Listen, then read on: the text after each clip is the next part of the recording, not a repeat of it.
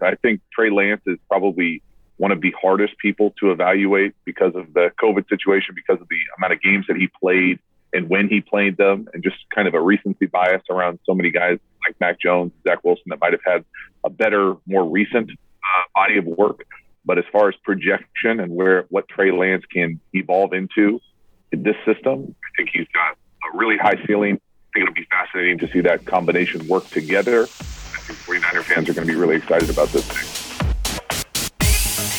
That's NFL quarterback JT O'Sullivan, who played with the likes of the New Orleans Saints, Green Bay Packers, and San Francisco 49ers, the team that surprised us all. If anybody could be a professional poker player, it's clearly Kyle Shanahan.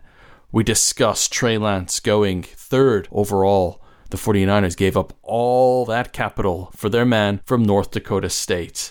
We also discuss this quarterback class in general. I mean, three QBs going one, two, three. What does JT make of the class this year?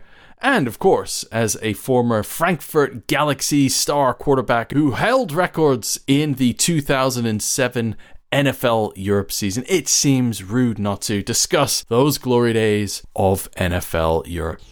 It's all here on this special NFL Draft Review.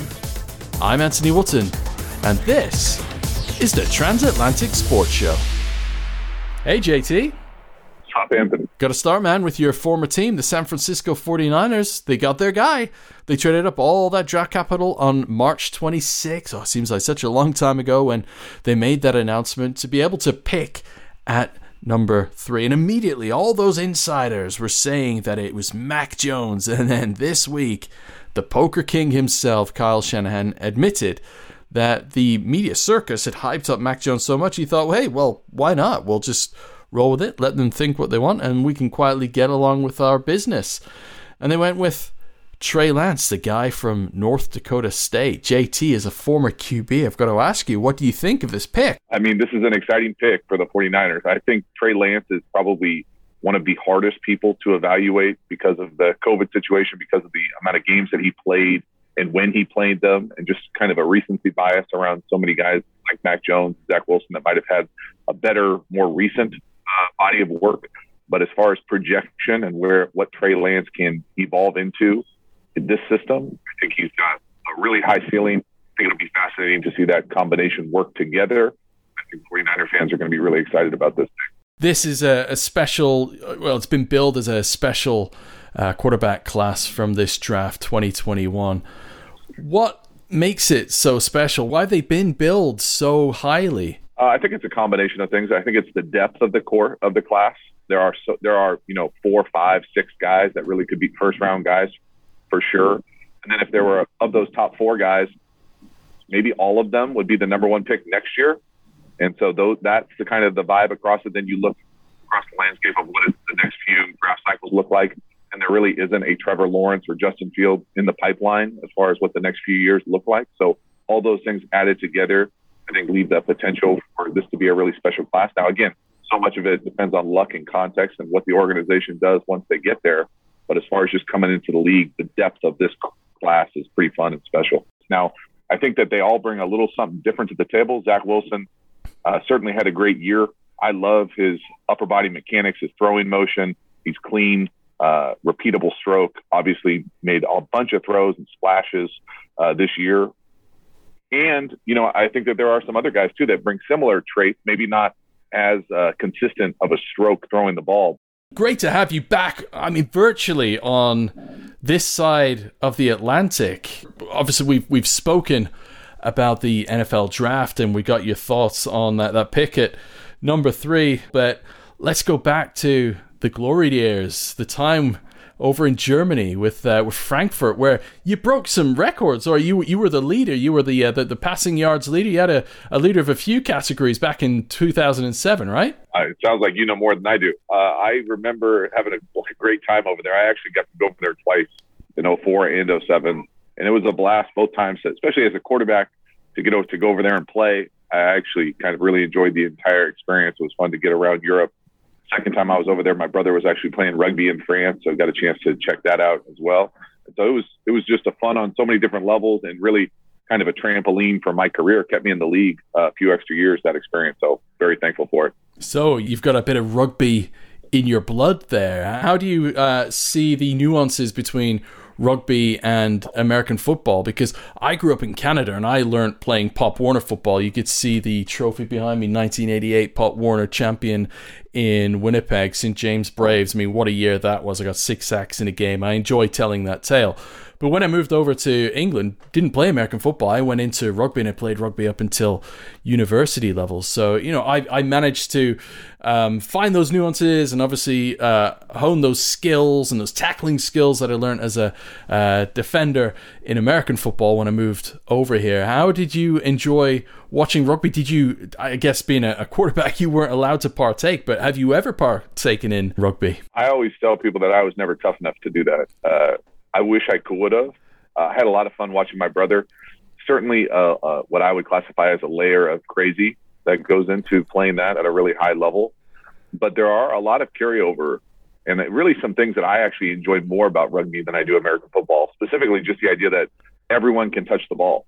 You know, not everyone maybe should touch the ball consistently, but you know, the idea that you can run with the ball, I think gets a lot of big guys excited to do that out here. And rugby is a growing sport by no means, uh, you know, anywhere where it is in hot spots around the world.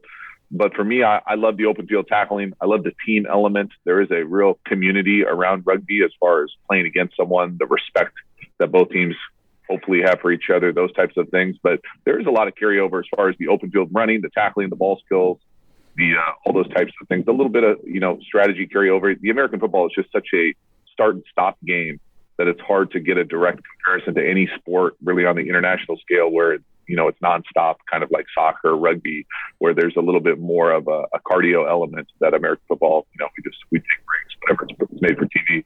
There's something special, isn't there, when you've got 15 on 15, you've just got that flow and this this army of men just merging in the middle, just after that one ball. Yeah, it's pretty crazy. What was the other one I got into recently? The uh, oh, the AFL. Uh, Amazon came out with like uh, Australian Football League One that I watch, and that's you talk about even more dudes. I don't even pretend to understand that game, Dude. but it's uh there is an element of uh, of crazy for me with rugby that I was never really super comfortable, especially when the ball like I don't I total totally know the rules as far as like offsides when I can and when I can't get hit, and I was always kind of like would have my head on a swivel.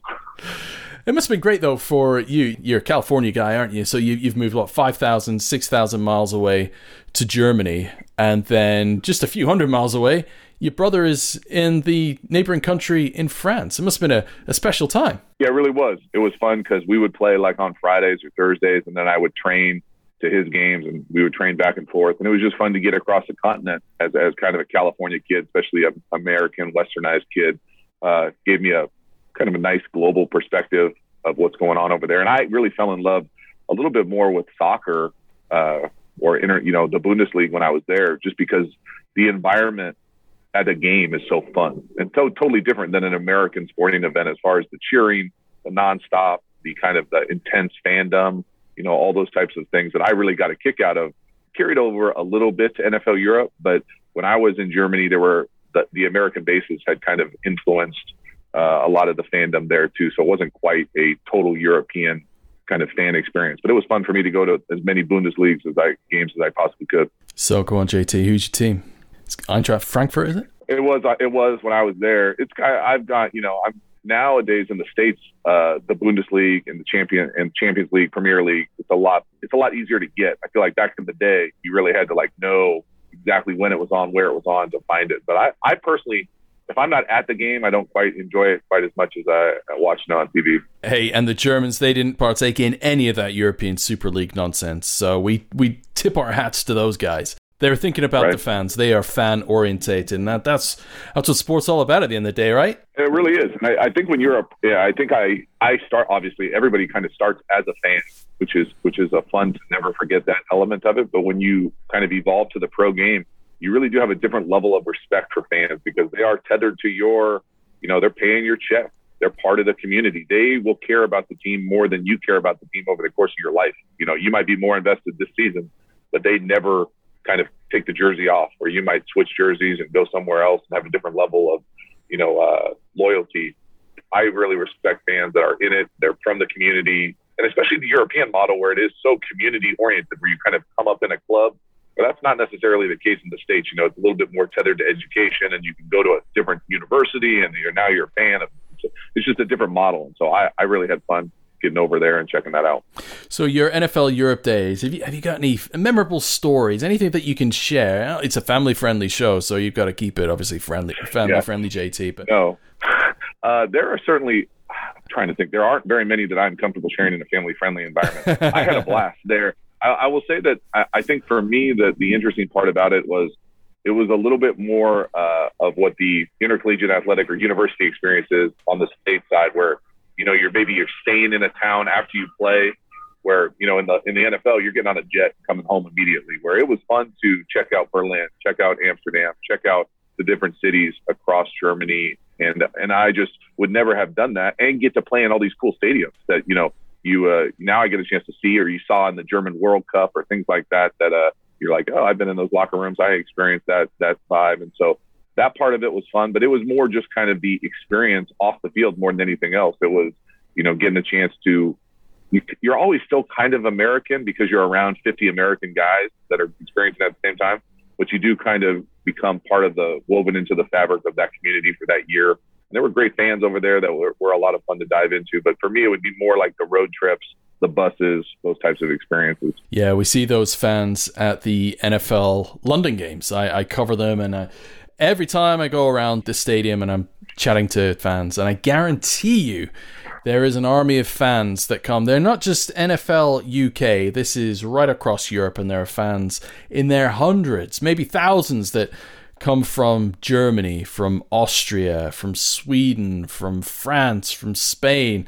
It's great. I mean, there you were playing in Frankfurt in 2007. That was the very first year that we had NFL regular season games in London.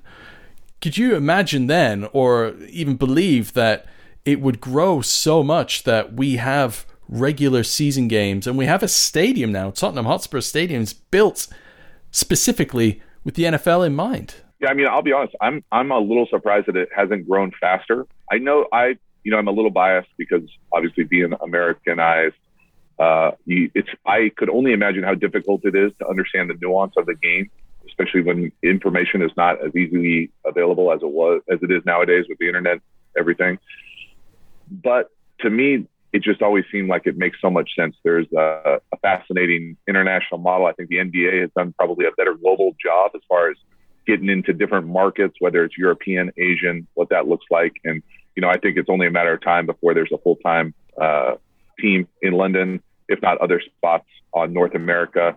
And it's just a you, you hit on it. I think the interesting thing for for me as an American fan, and I got a chance to experience this a little bit in CFL too, is there is an element of fan that is just a fan of the game, and so they can they will go to the World Bowl or they will go to the Grey Cup in their team's jersey, where that doesn't really happen in the states, where it's very much more like you know I'm a Dodger fan, you're a Padre fan, like we're not friends where I think that there is a little bit more on the international community. Like we appreciate the game. Like we want to see the beautiful game translate into American football. And it's just not that way stateside as much. And so I really appreciate people that just enjoy a good game, that enjoy, you know, going to the pub afterwards, that have that kind of community element that is part of it. And I'm, I, I personally think that there's a massive international market for American football. I think as it becomes more and more available, the information available, people can understand it better because there is just a wall of kind of complexity. If you're not familiar with it, that's hard to break down. But when you break it down, I think it's really fascinating, internet, interesting, and uh, you know, we'll see. Who knows? Obviously, let's get this pandemic sorted, and then we can see more games uh, traveling abroad. And I think uh, Germany is earmarked as one of the destinations, as well as London globally for uh, the NFL to travel. Jeff Reinebold is uh, he's a, a, fan of the show. He's been on a couple of times, and obviously he is an advocate of NFL Europe. We spoke to Nick Ferguson just a few weeks ago as well, who is a player in NFL Europe, and we talked about the success of that league and the success that it had, obviously for players being able to allow them to have that step up towards the NFL and it being that feeder league for the NFL. And now that we've got the NFL being so successful and is growing more abroad, could you see potentially another shot at NFL Europe because the fan base is there? And do you think that the league could benefit from having another NFL Europe? I mean, the, the answers to all those to me are yes and. So, yes, and I think that if there's a better way to monetize it, because I just felt like they thought of the, and when I see they, I mean the NFL owners or the decision makers really thought of NFL Europe as kind of a money pit. You know, they're just what they weren't generating the money that they were used to. TV wasn't the same in the spring. And now, when you look at it from a little bit different lens, as far as maybe some streaming options, having it tethered to the next TV deal, the international footprint of what the internet has done to American the audience outside of America, I think that there are bigger, different opportunities. And so, if there is a way to do that, I personally think it would be great. I think you're totally right. For many people that went over there that had some success in NFL Europe, that it really, for me, was a trampoline and gave me multiple years in the league that wouldn't have existed if I didn't have the opportunity to play and get that film and have that experience. And so I'm a big fan of it. I hope that they find a way to do it. It just continues to be such a difficult way to generate any sort of sustainable revenue in any league other than you know the NFL and college football right now. JT, well, look, thank you very much. Can't let you go without telling us about your YouTube channel, the QB School. Those listening who want to get an insight on what it's all about, I recommend they check it out. But you tell us all about it. Uh, well, I appreciate that. I have a lot of fun with it. It's a combination of kind of my favorite buckets as, as far as diving into football, diving into the quarterback position. We do some X's and O's stuff. We do different analysis of fun plays, different things that resonate with me, and basically just whatever I think is interesting. I try to share it and, and give my take on it, and it's uh, resonated with a bunch of people, and it's fun to have it continue to grow. And hopefully the 49ers will come over to London for one of the London games. You could come over and then you could do a QB school from London. We could do it live. I could set it up for you, JT. How does that sound? Hey, count me in. Count me in. Count me in. Awesome. Well, look, thank you so much for your time. All it's right. awesome getting your insight into things, and good luck with the uh, the QB school on YouTube. And hopefully, we could catch up at some point during the season, and, and we can we can review this this quarterback class. I like it. I'll see you in five years when we do the real review. Yeah. Good man. Thanks a lot, right. JT. Take care, Anthony. Bye. And there he goes JT O'Sullivan. My thanks to you, sir, for coming on, giving us your time and thoughts. A former quarterback with so many teams. And make sure you check out his YouTube channel, The QB School, as well, because you can learn a thing or two about that position. He's a guy who's quite literally been there and done it in the CFL, NFL Europe, and of course, in the NFL. Interesting things that he had to say there about Trey Lance and this quarterback class. I mean, Kyle Shanahan, if that guy, if we see him on Sky Sports or BT Sport or whatever, where the poker is, don't be surprised if you see him in one of these poker tournaments because that guy's poker face is up there with the best. But hey, apparently that was the guy all along, Trey Lance, number five it's been confirmed his jersey number with the 49ers. He can sit behind Jimmy Garoppolo now. I guess we wait and see what happens with Jimmy, but it seems like a pretty decent situation that he has uh, landed in. I think any of those quarterbacks, if they had fallen to the 49ers, I say fallen, but you know, landed, ended up being drafted by the 49ers, they're going to be on to a good position. I mean, just look at what Kyle Shanahan had managed to do with Nick Mullens, and I think athletically and in terms of just quarterback talent. Trey Lance is uh, a lot more gifted, shall we say, with all due respect to Nick Mullens, but still, Trey Lance is seems to be on a different level to Nick Mullens, and we're just seeing what Kyle Shanahan managed to do with that guy interesting times. Hopefully, your team has come out the draft with a pretty decent grade. I mean, it makes me laugh when we see and hear all these draft grades, but we never know until the guys actually get on the field. But gets us all excited for the new season and to see these guys. And hopefully, we'll get the Jacksonville Jaguars over here and we can see Trevor Lawrence in all his glory, all six foot six of him with those flowing locks as well.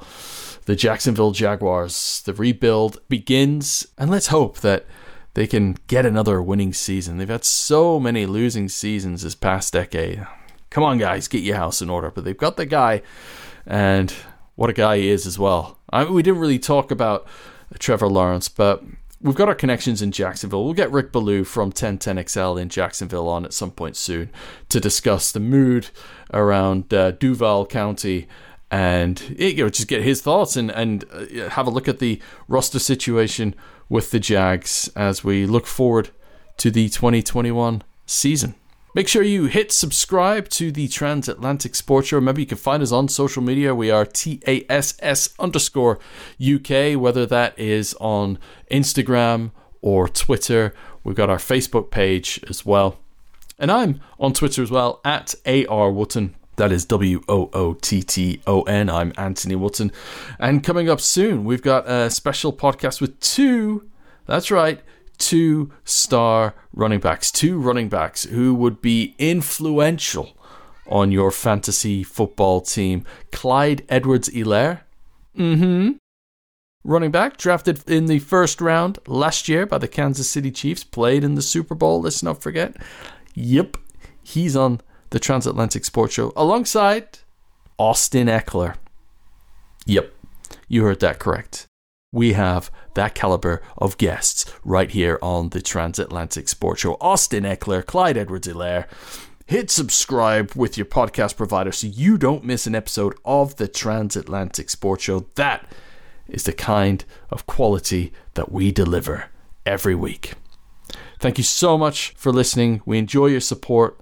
And we got a few competitions up our sleeve as well. So, yeah, you got to hit that subscribe button so you don't miss out. But enjoy, go digest the draft, take stock of your team's roster.